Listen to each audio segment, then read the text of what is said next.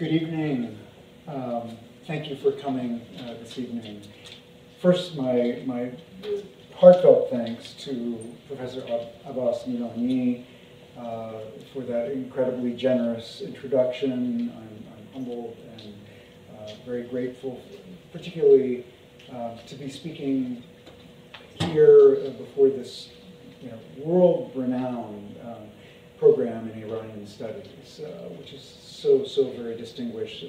Uh, Professor Milani has done extraordinary work to build it over the years and build its renown uh, really across the world. Um, so it's, uh, I'm, I'm, particularly as a scholar of Anglophone poetry and poetics, um, um, I feel a little bit like a fish out of water here, uh, but I, so I, I hope for that reason that uh, you, Professor Milani, and uh, the rest of you who are in Iranian studies will um, forgive the inadequacies of a, of a newcomer to uh, this area. Um, in any case, it's wonderful to be back at Stanford, and uh, I want to also thank the English department, creative writing, and Jewish studies uh, for uh, co-sponsoring, and it's really great to see long-cherished friends here and to be meeting and, and making new friends as well during this trip. I start with a picture of what was, before last year's election, uh, the world's most famous wall, though I hope to show uh, that walls are not always what they seem.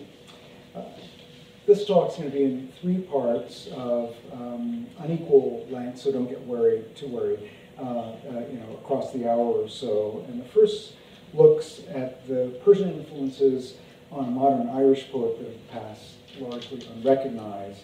Um, a um, bridge taken for a wall. The second looks at a Persian poet whose accessibility in English has perhaps been overestimated, a wall taken for a bridge. And the third attempts a synthesis in another Persian poet who can help us think, I think, about the arts as both bridge and wall. And in my conclusion, I'm going to offer Uh, a few reflections briefly on the place of lyric poetry in world literature. So, for this first section, I've been writing uh, across my career about the preeminent Irish poet W B Yeats, um, but it wasn't until my uh, Iranian-born father, um, it was very kindly um, spoken about just now by Professor Milani. Uh, he was dying last fall, and the tide of anti-Iranian Uh, anti-Muslim xenophobia was rising, that I awoke to a previously undetected Persian undercurrent that flows into Yeats's work. Indeed, I think as we try to transnationalize our cultural paradigms of the humanities, in my uh, field, explore more fully modernism's engagement with Asian, African, Pacific Islander, and other cultures, Iran's been left uh, almost entirely out of the picture, as it has been largely out of world literary studies as well. Critics have written about Yeats's other Asian interests, um, to take my uh, permanent example here, particularly Japanese um, and in Indian culture, including collaborations with uh, figures like Mohini Chatterjee, Tagore, Sri Purugitswami, uh, Yone Noguchi, Junzo Sato, and others, uh, but not the Persianist Yeats. I want to confront straight away a reason why this idea might seem improbable. Those of you who know Yeats might be frowning, uh, thinking, how could you really say this? Namely, his lauding the Greek defeat of the uh, Persians in the second stanza of his great late poem called The Statues, um, uh, by virtue of the superiority of artists like Phidias. Um, there's no greater than Pythagoras, for the men that with a mallet or a chisel modeled these calculations that looked like casual flesh, put down all Asiatic vague immensities. Um, so he's talking about this defeat uh, of the Persian armies at Salamis, and basically it's uh, Greek form that um, helps to de defeat the um, Asiatic uh, many-headed foam at Salamis, as he calls it here. Um, so, I guess you could make an argument to the dean for the value of the humanities uh, on the basis of this. You know, look, we can defeat armies, but obviously uh, it's somewhat um, as someone whose parentage is mostly Iranian, Muslim on one side, Zoroastrian on the other. Here to put up here a picture of my great-grandfather, Abolhassan Khosrow Shahrokh, the representative um, for Zoroastrians in parliament. Um, so if you're from that background, you might feel dismayed by a stanza like this of Yeats that I started off with, since it updates the notion that um, my ancestors were the original barbarians. Uh, their unintelligible speech, sounding to the, at least to the ancient Greeks, like an echoic and nonsensical ba ba ba ba ba that marked them as the uncivilized other, especially uh, after the Greco-Persian wars. I always wonder what were they actually saying, baradar and nune barbari, you know, what was what was it that they heard anyway? Um, a near a, a, a nearly exact contemporary of Yeats, uh, Abolhassan Khosrow. Um, it's just remarkable. Uh, this one year difference. Oh, I don't. You can't see the date there. Um, fix that. Um, there we go. Um, so you can see they're they're almost exact uh, contemporaries. Um, he had just recently built uh, the mausoleum for Ferdowsi, um, uh, author of Iran's uh, great epic poem Shahnameh, um, at the time when Yeats was disparaging Persian formlessness. Um, if, like uh, me, as a fifteen-year-old uh, kid who stood at, at Iran's ancient capital, Persepolis, and were awed by the sculptural precision and formal patterning still visible there after two and a half millennia, let alone the intricate um, uh, metalwork many of us have seen in places like uh, the British Museum, Yeats's contrast between the Greek culture, sculptural precision and a Persia of Asiatic vague immensities, again, may seem problematic. Um, Iranians, of course, have been receiving bad press in the West ever since the ancient Greeks wrote Victor's history, not long after the battle at Salamis. To understand this broad cultural um, put-down, emphasized there by the enjambment of the third line, the almost inevitable framework, I suppose, is um, Edward Said's Orientalism. As Said writes, Orientalism produces and reinforces a series of oppositions by which the West defines itself, um, and Orientals, of course, are always symmetrical to, he says, and yet diametrically inferior to a European equivalent. Yeats dichotomizes in his uh, work the heroic individualized West as against the Asian, formless, many-headed East. So having begun with this hardest case, though, I want to show that it's relatively atypical of Yeats and inconsistent with many of his poems. Yeats's engagements with Persian culture can help us to see that while the Orientalist model remains valuable, it's possible, as I've argued elsewhere for Eliot, Pound, and other modernists, for Orientalists also to be anti-Orientalists. And if so, perhaps we can continue to learn about intercultural exchange from these poets' intermittent uh, dialogue with Asian cultures, even that of the original barbarians. So why is Yeats open to such dialogue? I think the early inspiration of Mohini Chatterjee, we saw earlier, the transnational mysticism of theosophy, uh, the shared sense of the Irish as being on the receiving end of empire, um, all of these and other factors likely played a part. And comments across his career, I put up here, uh, Yeats frequently suggests A, that Ireland and Asia have a common ancestry, B, that East and West have influenced one another over thousands of years, and C, whether they came about through shared ancestry or influences, the resemblances between Ireland and Asia are profound. Even the statues, uh, that poem that I began with, complicates its East-West binaries with contrary views. Yeats crams into the third stanza hundreds of years of our history in which East and West crossings even fuse. As the Greek Empire extended into West and South Asia, Hellenistic sculptural forms were indigenized in Greco-Buddhist sculptures, he uh, draws our attention to here, that are both idealist and realist, as in the Gondaran style. Yeats champions the Buddhist embrace of the fundamental reality of emptiness. The um, middle uh, of this Uh, middle stanza here, uh, middle of the stanza, empty eyeballs, new that knowledge increases on reality, that mirror on mirror mirrored is all the show. Like the meditating Hindu ascetics on Mount Meru, and another poem, the enlightened one, strips away all illusion and sees into what Yeats calls the desolation of reality.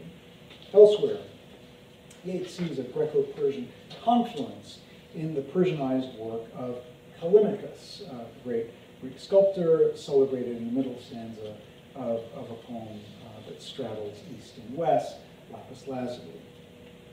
So if the Persians were, were seen as the enemies of form in statues, Yeats nevertheless credits them in his long systematic work of vision with being the creators of forms that are central to his idealized Byzantium. He's especially attracted to what he calls um, Uh, to that decoration that seems to undermine our self-control and is, it seems, of Persian origin, and has for its appropriate symbol a vine whose tendrils climb everywhere and display among their leaves all those strange images of bird and beast, those forms that represent no creature eye has ever seen, yet are begotten one upon another, uh, upon the other, as if they were themselves living creatures. Uh, uh, It's hard not to hear in this passage's interest in self-replicating, non-mimetic forms, forms begotten one upon the other, a precursor for the lines in one of Yeats's most famous poems, Byzantium, uh, about self-generative uh, forms, flames begotten of flame, gloriously self-sufficient and independent of the natural world. The multiply and ecstatically echoic diction and sounds in the poem Byzantium evoke a patterning that surpasses nature, just as modern artists like Picasso, uh, this painting Kandinsky spent um, a year in Tunisia, nineteen oh four to oh five, Matisse, the same period, um, this is a picture I took from the uh, recent exhibit uh, about his interest in Morocco, Algeria, and uh, Andalusia, were influenced by abstractive, non-Western forms. Yeats's intricately patterned poems build on the idea of the non-representational, self-replicating Persian forms embedded in Byzantine art. Increasingly, we're coming to understand modernist styles not as merely appropriating, but as being constituted by such non-Western forms. And I think an important and unappreciated part of that story is the, the crucial um, ingredient of Persian, Persian art and architecture. In keeping with the work of the Austrian art historian who repeatedly cites, Josef Strzygowski, Yeats sees the non-representational lines, patterns, and creatures in Byzantine mosaics to be of Persian origin, such as those um, that profoundly affected Yeats on his travels to Ravenna in nineteen oh seven and Sicily in nineteen twenty-five. Although his uh, vision of Byzantium as a site of blending of East and West is frequently acknowledged, yes, less fully embraced is the idea of specifically Iranian influence. Indeed, at least one critic is exasperated by the idea, grousing, Yeats is too, in, too dependent on Strzygowski's obsession with the supposed Persian origin of Byzantine art. Strzygowski knew, uh, of course, that to make a claim for Iranian and Mesopotamian influences on the Byzantine Empire was sure to meet, as it says here, uh, with hostility and prejudice. But he pointed in Italian mosaics to what he thought was an older influence, which, in my opinion, must be connected with Iran, and more particularly with Mazdian ideas.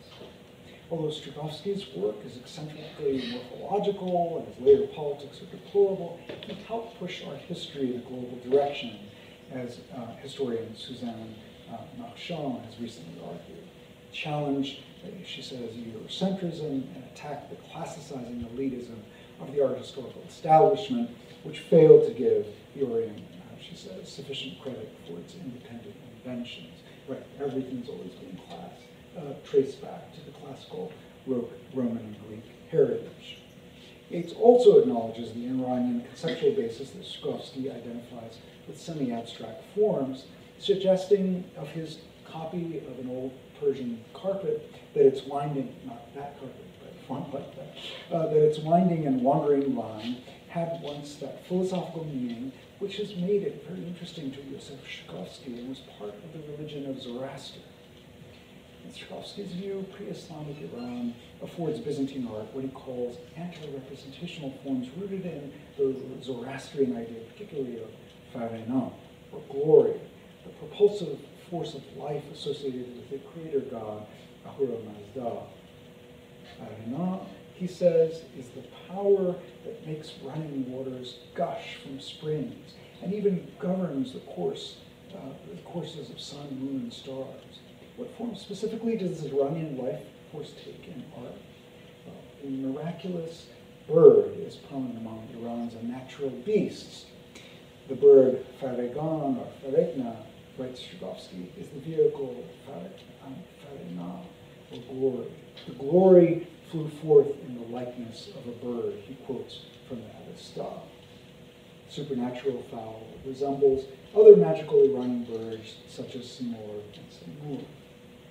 Just as Yeats conceives the continuous vine as Persian, he would have known from Strzygowski that a bird made by Grecian goldsmiths in sixth century Byzantium to keep the drowsy emperor awake, as he says in Sailing to Byzantium, may have borne Iranian traces. So too the emphatically non-naturalistic tenth century bird of uh, Byzantium. Uh, these are some pictures I took of in, in a museum in Berlin. Uh, but here's uh, that stanza from Byzantium.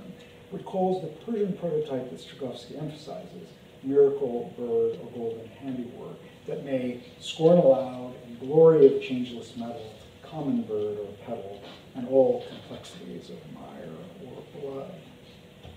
Describing Italian mosaics such as those Yeats saw in Ravenna and Sicily, Strzygowski attributes the general scheme to Iranian influences.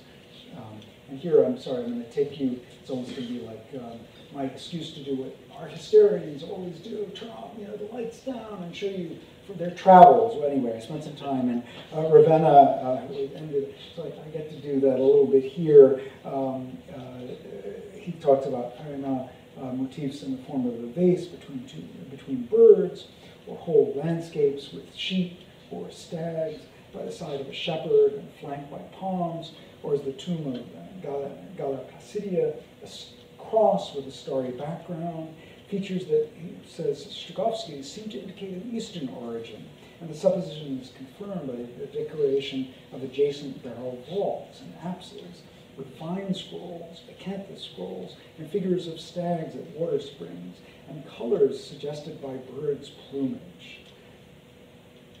Similarly, the Church of San Vitale also has Farnah symbols um, in the roof's mosaic, converging tree designs forming a circle, the intermediate spaces being filled by continuous scrolls enclosing a large number of birds and animals. So, for Strzygowski, other non-representational elements, such as the interlaced geometric patterns and scrollwork and capitals, are distinctly Iranian.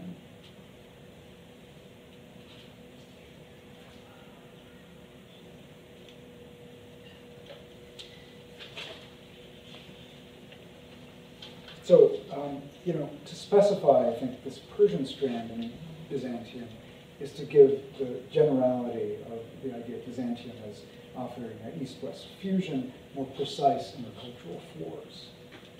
So, although I've been emphasizing uh, the pre-Islamic Zoroastrian elements of Persian culture, believed to be manifest in Byzantine art, Persian culture was also a central influence, of course, on Arab Muslim culture, particularly uh, during what is often called, or I realize this term is not disputed, the golden age of Islam. Except for the Byzant Byzantium poems, the place name Byzantium appears in only one other of Yeats's poems, The Gift of Harun al-Rashid. Despite the popular image of Yeats's poetry is focused almost exclusively on Ireland, one of the longest poems he wrote in maturity reimagines the intellectual learning and cultural splendor under this Abbasid Caliph. Um, uh, as, as a context within which to dramatize the beginnings of his marriage. It's a dramatic monologue which unfolds an epistolary poem, which includes a dialogue poem, frames within frames, genres within genres that recall the layering of the Persian queen Shahrazad's recitations in the poem's prototype, A Thousand and One Nights, the amalgam of Middle Eastern and South Asian narratives that Yeats said most moved him after Shakespeare. His semi-historical narrative refers to intercultural exchange between Baghdad and Byzantium as the doctor and translator Mustafa ibn Luca, who historically actually came a little bit later, but we'll forgive that anachronism here, instructs an unnamed messenger to carry this letter uh, past the caliph's dark banners inscribed with calligraphy, past Sappho to pause at the treatise of Parmenides and hide it there for caliphs to world's end, must keep that perfect as they keep her song so great its fame. Early Greek works that are later known only in fragments, of course, are still whole in the caliph's library. In a note originally accompanying the poem, Yeats defends his taking poetical license, as he calls it, to imagine that this great philosophical work, of which we possess only fragments, um, may have found its way into an Arab library of the eighth century. Islamic learning was, of course, was the crucial to the preservation of ancient Greek texts, an Eastern detour that uh, Yeats foreground, but sometimes forgotten in narratives of the seemingly unbroken line of transmission of the Western heritage. What at least used to be called, again, the Golden Age of Islam, saw the development of institutions of scientific, medical, philosophical, cultural learning, such as the House of Wisdom, founded in Baghdad by Harun al-Rashid, which brought together Muslim, Christian, and Jewish scholars. In both the poem and his note to it, Yeats refers to the historical execution of the Caliph's Vizier, Ja'afar, in eight oh three, saying he had been the head of the family of Baranasi, an important family of advisors of Persian Buddhist origin in the Caliph's court. Add to this cross-cultural mix, um, Luca's reference to the great Harun al-Rashid, born and raised in Iran, near Tehran, as sometimes occupied with Persian embassy or Grecian war, and in the poem's first printing, the letters Adrasi, later fictionalized as Abd al-Rabban, um, meaning the rabbi, was um, Fereshteh, angel, in Persian, the equivalent of Saint Angelo. And the poem's narrator is a Christian, or as he puts it, someone who has accepted the Byzantine faith. Arab, Persian, Greek, Jewish, Muslim, Buddhist, Byzantine, this is a world of manifold cross-cultural intersections. Yeats kind of conveys something of the spirit of the medieval Muslim world in which peoples of different faiths, working across different languages, collected and advanced uh, world thought and culture in what seems, you know, at a time when much of Europe anyway seemed a relative backwater.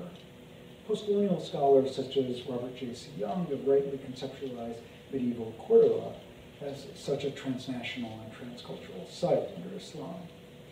But Abbasid uh, Baghdad came several centuries earlier, of course. Like Byzantium, like Cordoba, Yeats's Baghdad exemplifies an East-West cosmopolitanism that's far from being from an Orient presumed, in Edward Said's words, backward, degenerate, uncivilized, and retarded.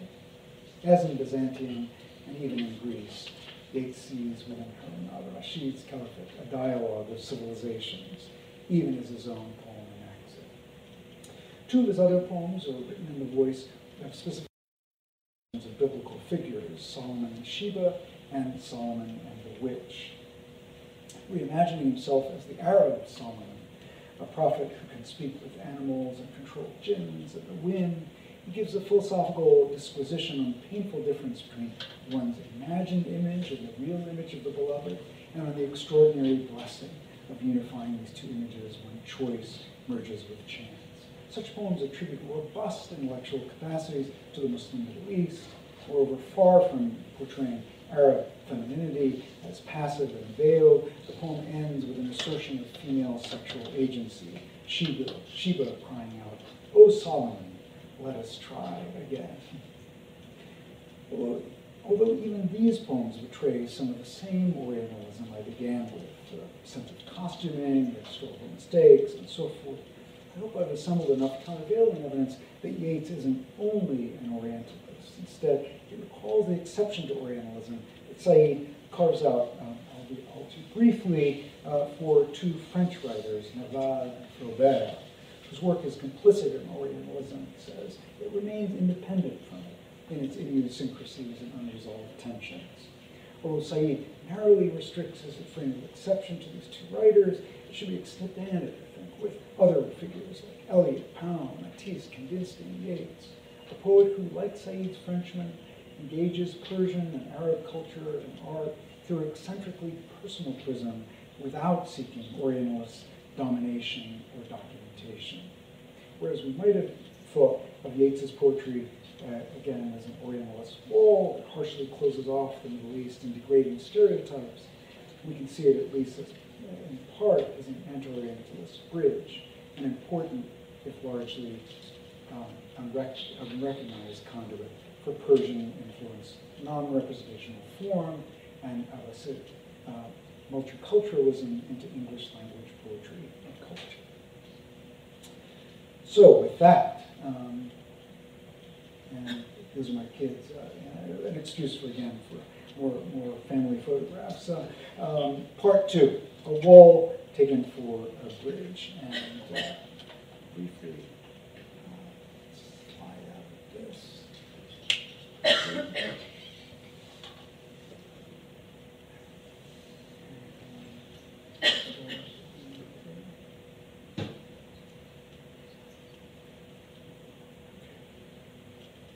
So, um, although I, I'm going to stay with medieval Muslim art and culture, um, this time late in the era of the Abbasid Caliphate, I'd like to show, shift the focus from uh, Persian art to poetry, uh, juxtaposing our twentieth century Irish poet, whose Persian influences have passed largely uh, unacknowledged, with a thirteenth century Persian poet, this hokey uh, Uh, version of what it might have looked like, uh, whose accessibility in the West may sometimes be exaggerated.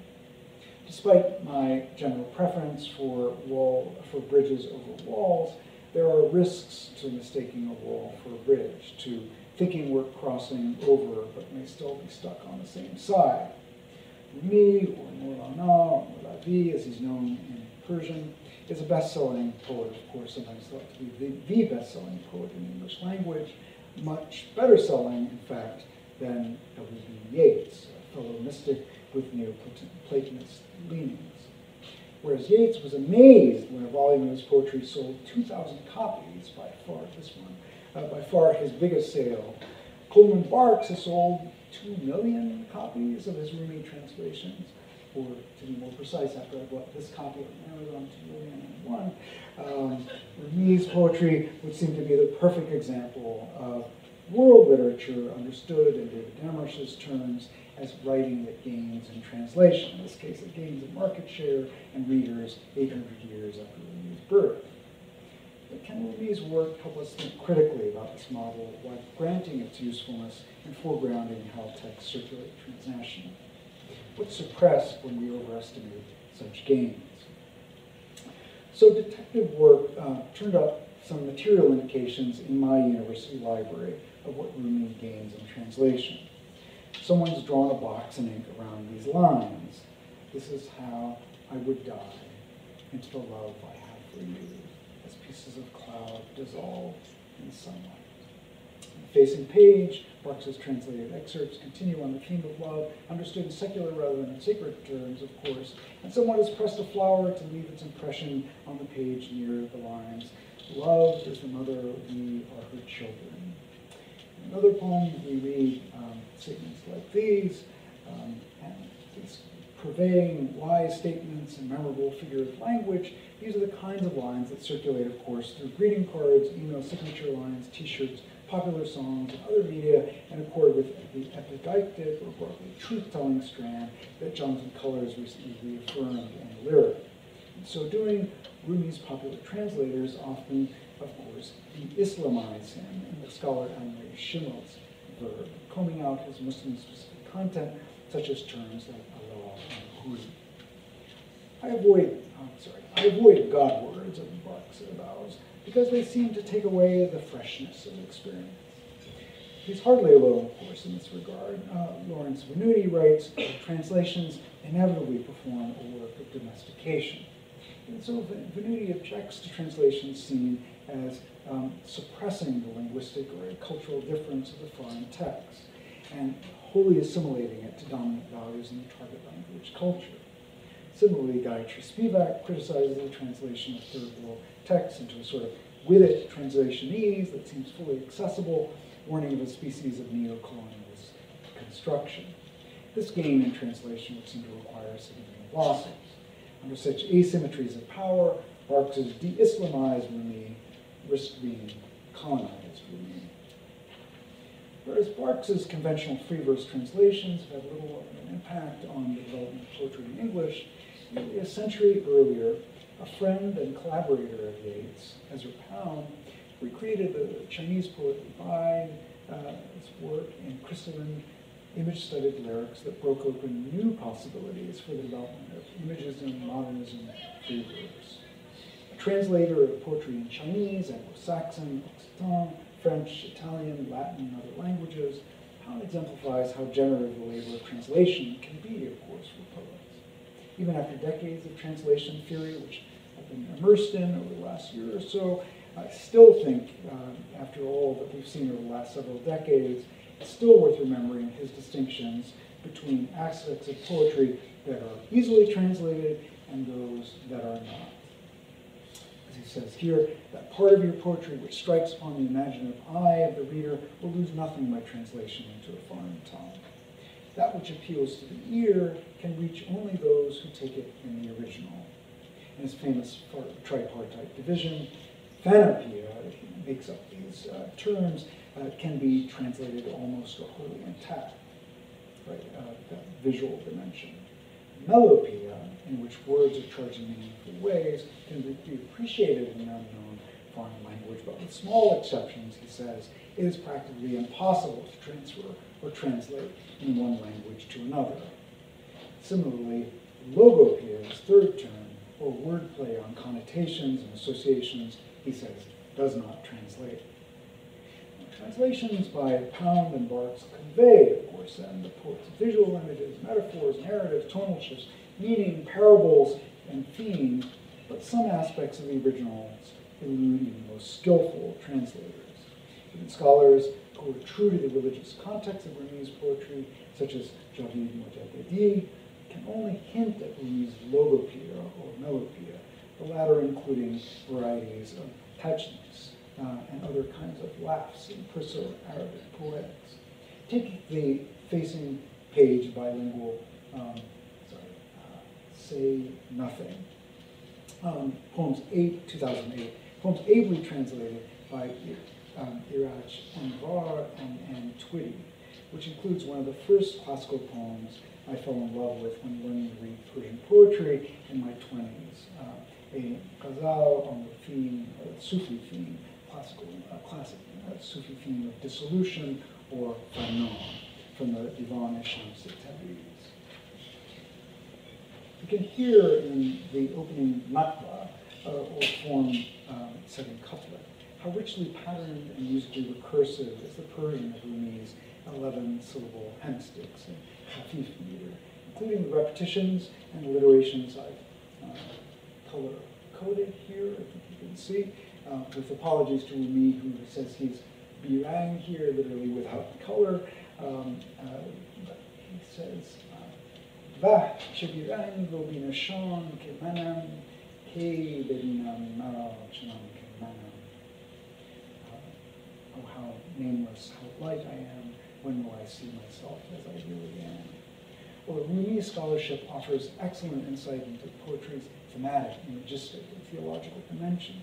It devotes much less attention to Rumi's unique poetic sound, the subject of only a few pages, for example, in Franklin Lewis's and, and Schimmel's important magisterial tomes.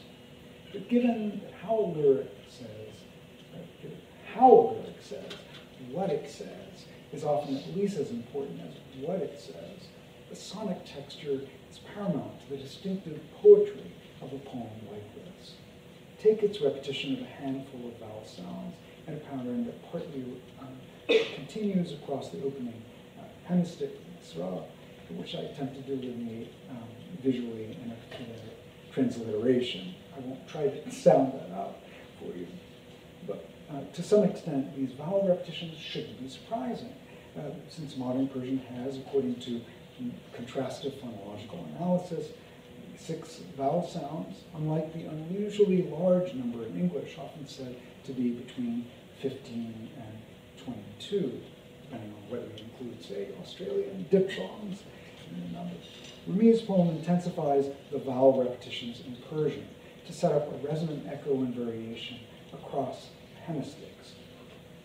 As Amin Banani puts it, Rumi displays the strong vowel music of the Persian language. And as Christophe Burgo remarks, Rumi's poetry is pervaded with internal rhyme, more so than Persian poetry in general. Like other poets who stitch their verbal patterning to the sonic structure of the language in which they write, Rumi creates a sound texture that's unique to Farsi and irreproducible in English.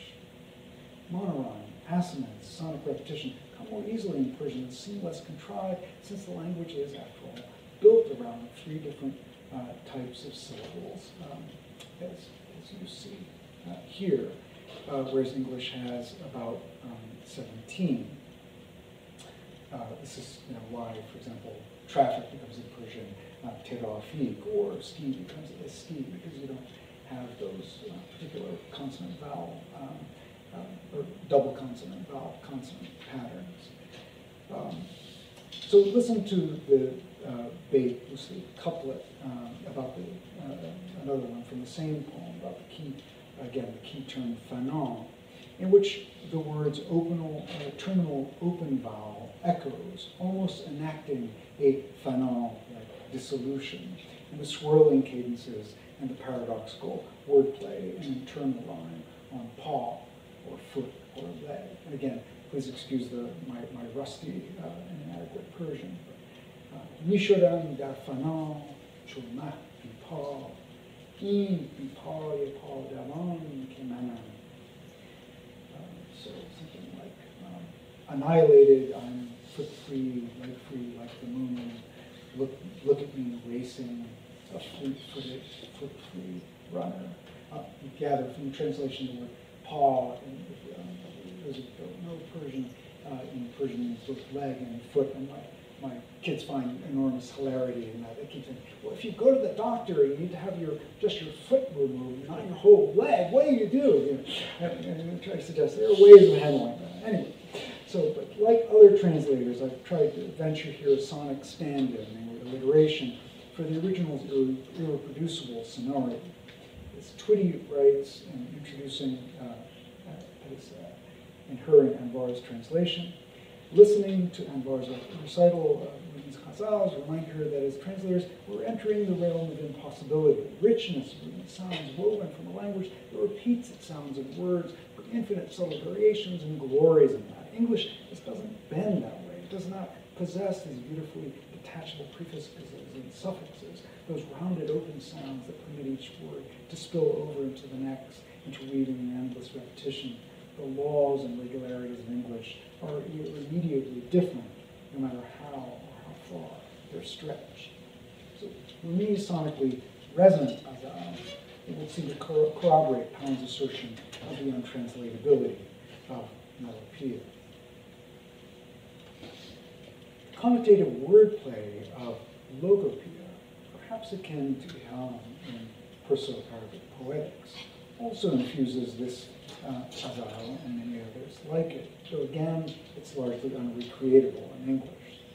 So switching to an edition in which the Persian is more accurate, let's look at one last bait from this, song, this uh, poem, maybe the hardest in this azal to render in English, which plays on aim, a loan word from Arabic that should qualify for a truly globalized dictionary of untranslatables, unlike you know, Babala and Hassan. In Persian, it means I, same, spring, source, the best part of anything, essence, and as an adjectival nominative, ayam, the visible, obvious, manifest. Guftan ey jan, to ain amai. So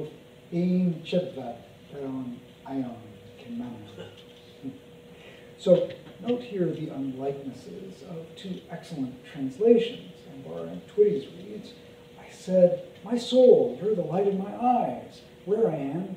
He said, "No need for eyes." Lucis, Franco Lucis reads, "I said, 'Friend, you're just like me.'"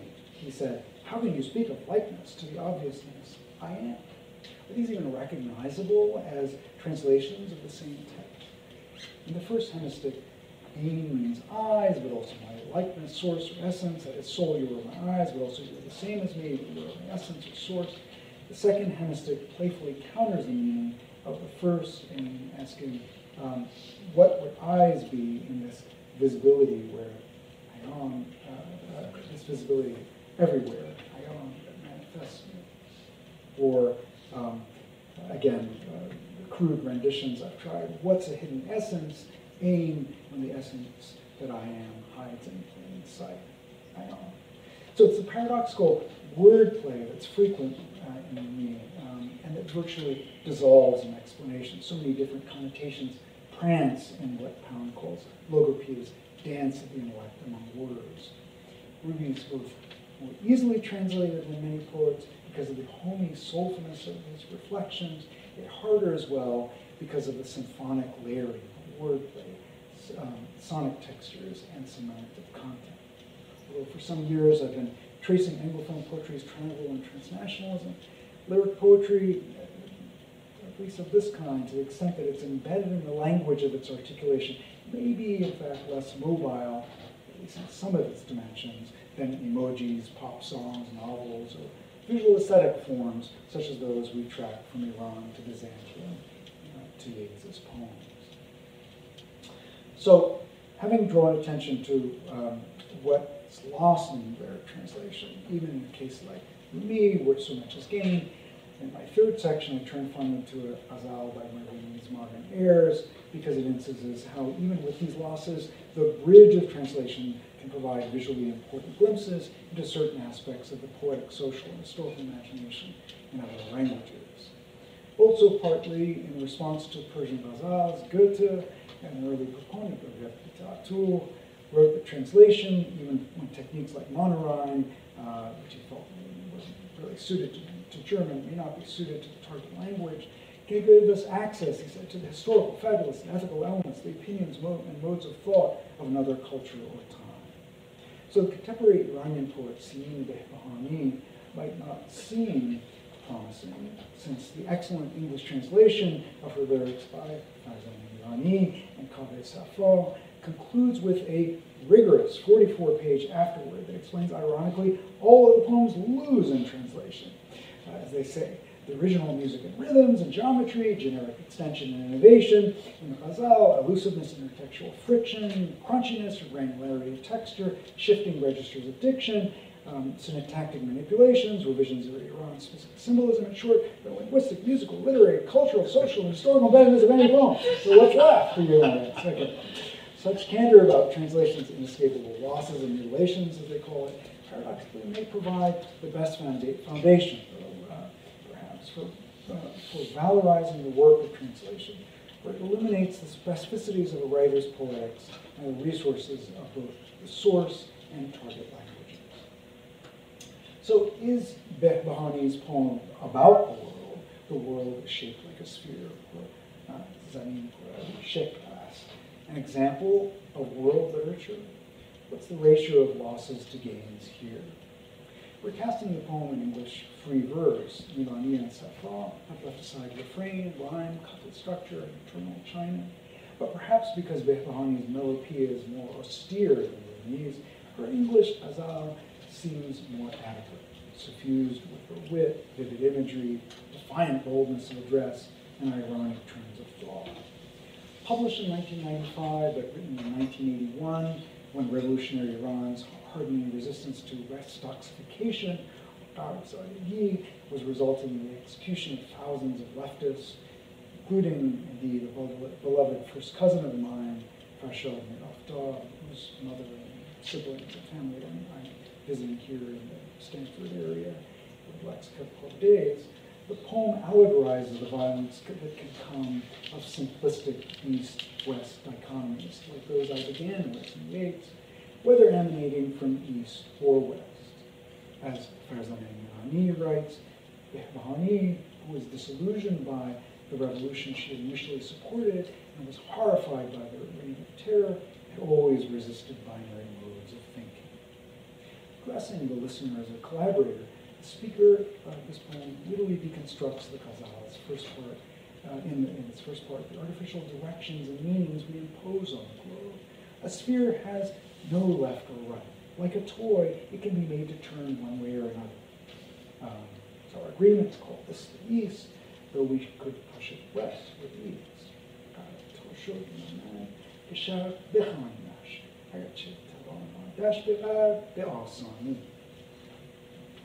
Rumi, who writes, I am neither of the East nor of the West, uh, but uh, from no place, La Makan. The poem builds on the Quranic aversion to divisions of East and West, Surah two, one fifteen, and warnings against exclusive adherence to East or West, Surah two, one seventy-seven. Yet within this broadly Muslim context, one of the words Behbahani uses for globe is the emphatically Greek term uh, atlase geography, from the ancient god Atlas and the science of geography. Implicitly, those in Iran and elsewhere who harshly divide East from West ironically rely on a Western paradigm to do so. In this poem about binary division that itself divides in half, the world is seen as a corpse that is being devoured. The world, Jahan, that's me, divided by a line, is a dead body, Murdar, cut in two, on which the vulture and hyena are feasting. In a culture built around uh, rituals of hospitality and cuisine, as Professor Milani mentioned, I'm particularly partial to the cuisine part because my mother published the first cookbook in English, uh, the Persian cookbook in English. Um, the Shia practice, of course, uh, uh, also ritually uh, washing, purifying the dead body, uh, multiple ablutions is very much part of the culture as well. This spectacle of predatory feasting um, uh, on, on a corpse is all the more repulsive. Although some culturally specific resonances that are hard to convey in translation, much else lives in Iranian's rendition, as I hope I've indicated. Behbahani's dual vision of the globe as free-spinning spirit, uh, sorry, sorry, free-spinning sphere, or a split moldering corpse. Her literalizing the idea of the division of the world as destruction, her grotesque images of hyena, vulture, flies, gleefully saving themselves on carrion, her taunting of the addressee for complicity in murder and in corpse-fed celebration, her tonal shift from collaborative engagement to defiance, from playfully toiling with the world as directionless glow to fiercely witnessing the uh, world's demise as carrion. These aspects of the poem, of, the, of this world poem, are as vivid in English translation as in Persian. Such examples should prompt us, I think, um, to uh, have some caution about recent polemical arguments against world literature predicated on the assumption of Uh, untranslatability, after his term. That said, um, because of the language specificity of much lyric poetry, its translation is uniquely challenging to the world literature as gained in translation model. In developing a, a more nuanced position than either the untranslatability thesis or the gains in translation model, I think it's worth consulting not only Pound, but also Roman Jakobson. He refused what he called the dogma of untranslatability, arguing that many different kinds of messages can be recoded from one language to another. But he also set poetry apart by virtue of how in it phonemic similarities, such as punning among other verbal equations, is sensed as a semantic relationship, to the extent that poetry by definition is untranslatable, and only creative transposition is possible. Or is this idea exclusively Western? Consider, for example, that more than a millennium before Pound or Jakobson, the Abbasi uh, uh, critic Al-Jahiz, in the middle of this says, poetry cannot be translated and does not render itself to transmission. Translation can never really succeed, writes Damrosch, if a work's meaning is taken to reside essentially in the local verbal texture of its original phrasing. Thus necessarily, uh, that, that is, this definition of oral literature necessarily excluding uh, works such as um, Rumi's that we've been looking at, in which that local vertical texture is crucial. Unless we recast the model of world literature, lyric poems that intensifies the language's sonic and connotative properties, impeding their recreability in another language, will have difficulty finding a home here. You might have thought the challenges of translating poetry um, would be obvious, but at an M L A roundtable on translation uh, this last January, I was astonished when two speakers dismissed the idea that it may be harder to translate a lyric poem than an instruction manual. This is in response to an annoying question for me. Uh, there's also a recent trend in translation studies to the effect of uh, dismissing Frost's uh, famous dictum that poetry is what's lost in translation. It's said to reflect an essentialist definition of poetry. Poems as richly embroidered in musical, elusive, and connotative threads as Rumi's or Yeats's, Yeats who is said by James Natale uh, to be entirely untranslatable, call into question claims that poetry is not a special case of language. Now, admittedly, Frost's aphorism, like any aphorism, simplifies, as we've seen some aspects of poetry translated. This is all the truer of poems in long-form varieties, such, of course, as epic or narrative verbs, and even some lyrics, uh, such as Miroslav Holubov. Justin Quinn's estimation uh, writes poems as translatable as science. Um, it also depends, of course, on what languages are involved. Tr translate from, say, Persian into uh, uh, Persian into English. Um, Uh, is quite different from translating Persian into a, a closer related language like Urdu. Sometimes ardent poetry that seem like walls turn out to be bridges. Sometimes they seem like bridges but turn out to be walls. But even wall-like impediments, such as the untranslatable elements of poetry, can turn into a bridge if instead of overlooking them, we examine the cultural specificities they render visible on either side. After all, we can only become aware of the special qualities of one language when we cross over into another. Grappling with linguistic and cultural difference through the act of translation crystallizes the affordances of um, the, the languages we speak. By virtue of heightening, of stretching, the sonnets, syntactic, rhetorical, elusive, and other features of languages, poetry can provide a powerful lens for cross-cultural and interlingual understanding. Now, to the extent that it privileges translatability, the emergent field of world literature, dominated by the novel um, and translated in English and often faulted for its Eurocentrism, will continue to marginalize literatures in which lyric poetry has for centuries been the major genre of literary expression, as in many parts uh, of Asia. And in a recent statement uh, on lyric poetry, I, I cite a few entries that I want to uh, bring up for you here from uh, the Princeton Encyclopedia of, uh, sorry, of Poetry and Poetics, uh, the editor-in-chief, uh, uh, which um, is, of course, here uh, with us at Stanford and here with us tonight, Roland uh, Green. Poetry perme permeates all aspects of Vietnamese life, uh, for example, in this first book.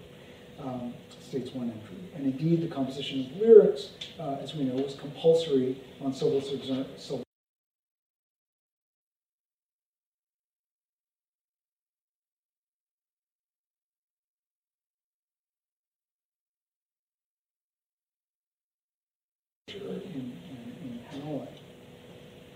In my own version of a, such a civil service exam for a global age, I, I recently had my students on a round-the-world voyage on semester at sea write poems in forms such as the Vietnamese Ba en route to Vietnam, as well as ghazals in India, haiku in Tonka in Japan, and so forth. While it's difficult to reproduce some features of a language in another, such fixed forms are indeed at least partly transmissible. Um, and in that, they're more akin to visual forms I explored at the beginning of this talk with Yeats. Another entry in the Princeton Encyclopedia reminds us uh, that poetry has long prospered um, in, um, as the, uh, this is the last quote here of the three, as the predominant mode of literary expression among those who speak and write in Arabic. and a show uh, taped in Abu Dhabi since two thousand six uh, makes this point uh, quite powerfully. Millions Poet, which has had an audience of up to seventy million people. Um, poet participants recite lyrics they have written to compete for a prize worth more than a million dollars. Um, and uh, I, I urge you to go to YouTube if you haven't looked at this before.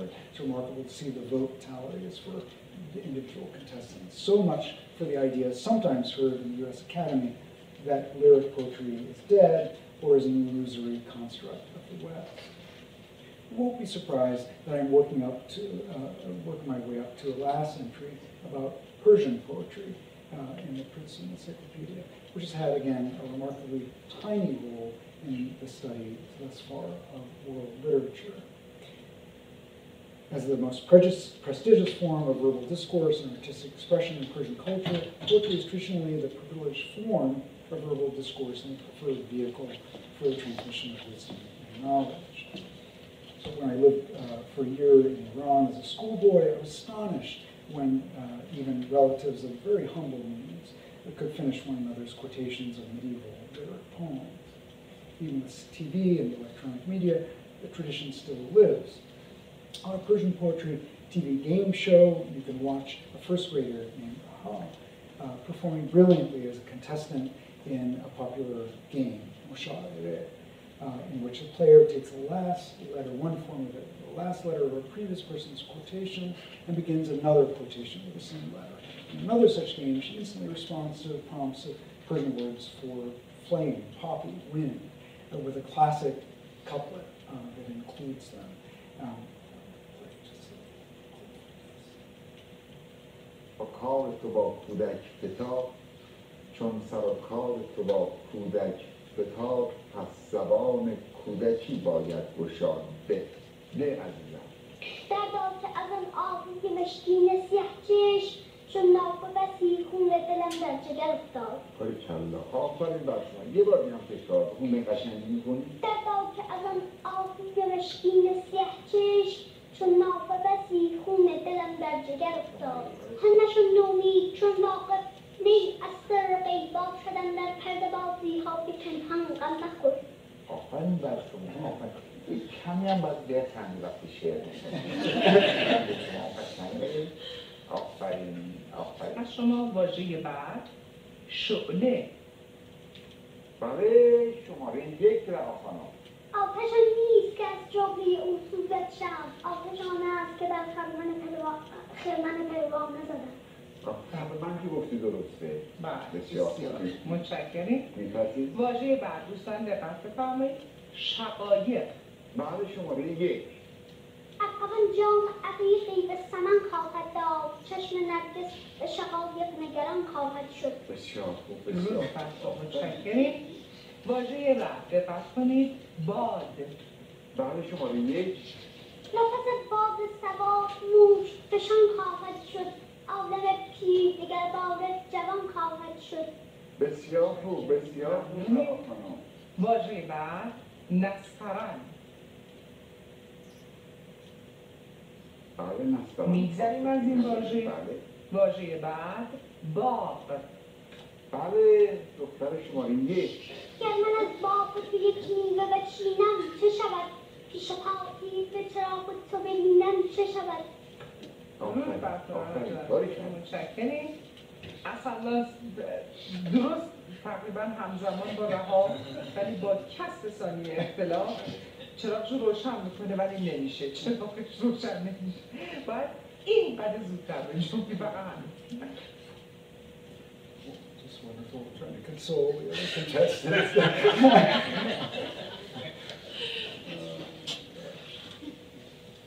I'm indifferent.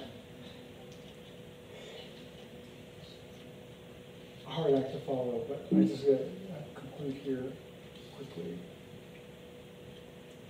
with return one last time to an image of the world's most famous wall that's also a bridge, a reminder of how global cultures have been connected and divided in myriad ways for thousands of years. Uh, and I'd like to return one also one last time um, to Edward Said, whose pronouncement no less uh, seems to me no less relevant than it was twenty uh, years ago and deserves to be iterated. It says, the fact is we are mixed in with one another in ways that most national systems of education have not dreamed of. To match knowledge in arts and sciences with these integrated realities is, I believe, the intellectual and cultural challenge in the moment.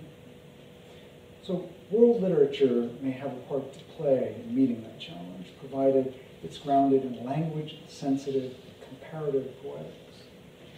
The world of world literature needs to be large enough to encompass and render visible both the translatables and untranslatables of lyric poetry. And humanistic study needs to be more attentive to these less crossings and blockages of migrant aesthetic forms.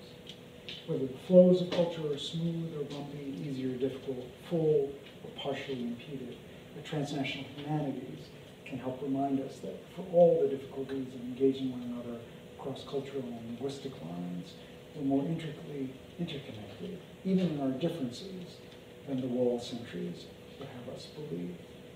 Because poetry's ear is pressed close against the hum of the languages that make us fully human, it may have a role to play in both calibrating and crossing our divisions.